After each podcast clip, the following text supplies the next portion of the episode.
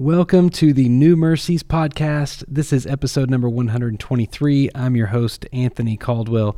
This is an interesting episode. As you can tell, there's been no music that started it. There's no music that will end it.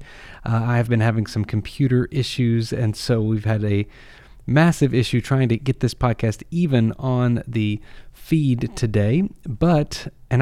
I was going through this process of should I post one, should I not, should I try to record it, should I not? I don't have my studio set up the way I need it, so I don't even know what this is actually sounding like yet until I hear it after it's been posted through my cell phone.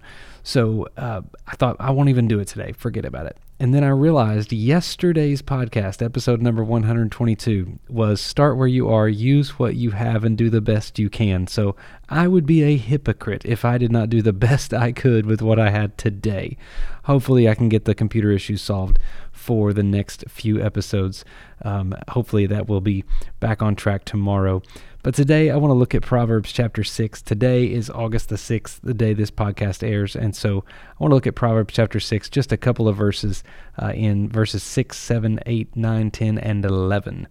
The Bible says this, "Go to the ant, O sluggard, consider her ways and be wise. Without having any chief, officer, or ruler, she prepares her bread in the summer and gathers her food in the harvest. How long will you lie there, O sluggard? When will you arise from your sleep? A little sleep, a little slumber, a little folding of the hands to rest, and poverty will come upon you like a robber, and want like an armed man." As I read this passage of Scripture, it makes me think of my father.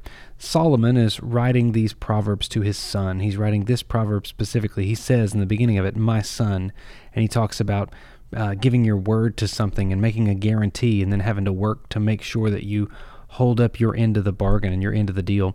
And then in verses 6 through 11, he basically says, don't be lazy. Solomon was a go-for-it kind of guy. He was a guy that says, I'm going to work and I'm going to outwork everybody around me, and I want to instill that in my son.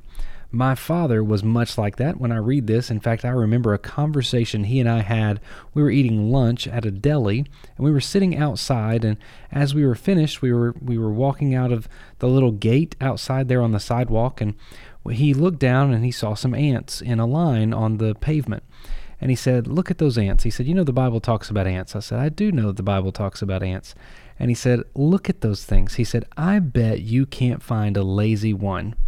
And I looked down, and truth be told, they were all working. They were all moving in a direction. They were all seemed like they were hustling, like they were in a hurry to get somewhere. And he said, "You just can't find a lazy ant." He said, "But you can't look in a group of people and not find a lazy person."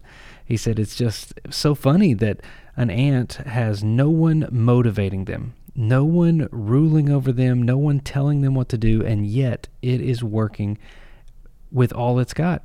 And we need so much motivation as people to work. Some people need so much motivation to get up and go and do something. Solomon is addressing that right here with his son. He says, listen, do not be lazy. Don't be a sluggard. Don't lay around. He's saying, you don't want to be the person that everyone is waiting on, that everyone is hoping will get up and do the right thing today and work and put in the effort today. You don't want to work with that kind of person, so don't be that kind of person. So today, in this short and sweet, unedited version of the podcast, I want to challenge you with this. Don't be lazy. Be the hardest worker that you know. Let that be what your legacy is about, and allow those around you to see and know that they can trust that you are going to give it your all today.